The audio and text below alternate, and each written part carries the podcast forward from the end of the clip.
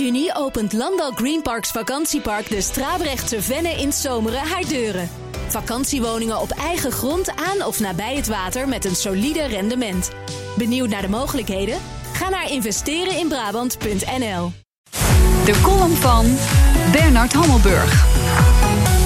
Zou er iemand zijn die hoort dat Venetië of de Amsterdamse grachtengordel officieel UNESCO-erfgoed zijn en dan denkt: Frip, dit is cultureel erfgoed, nooit bij stilgestaan? Maakt het werkelijk wat uit dat Schokland, de Waddenzee en de Van Nelle-fabriek op de UNESCO-lijst staan? Een hele ploeg dik betaalde VN-functionarissen en diplomaten in Parijs slijt zijn dagen over de vraag of een Noordse fjord erfgoed is. Het antwoord is ja. En of een wildreservaat in Oman dat ook is. Antwoord eerst wel, maar toen weer niet.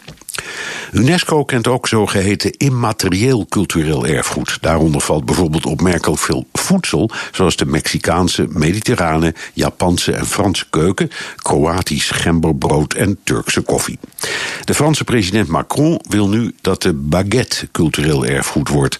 Dat beroemde stokbrood waarmee de gemiddelde Fransman vanuit de bakkerij onder de oksel naar huis sprint, want na een uur is het zo oud dat je iemand de hersens mee kan inslaan.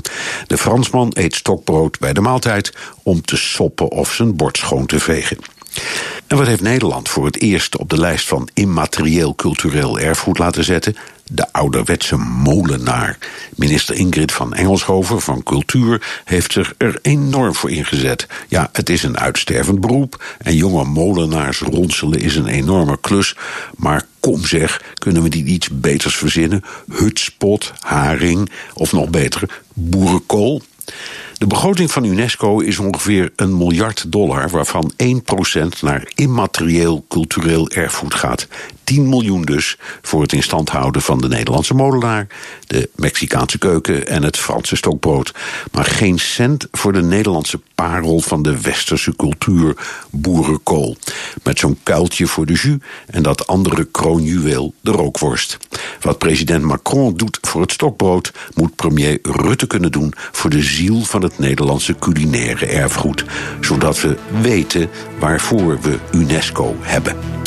Ja, Bourco, l'appellation contrôlée. Bernard Hammelburg, zijn column kunt u terugluisteren op bnr.nl en in de BNR-app.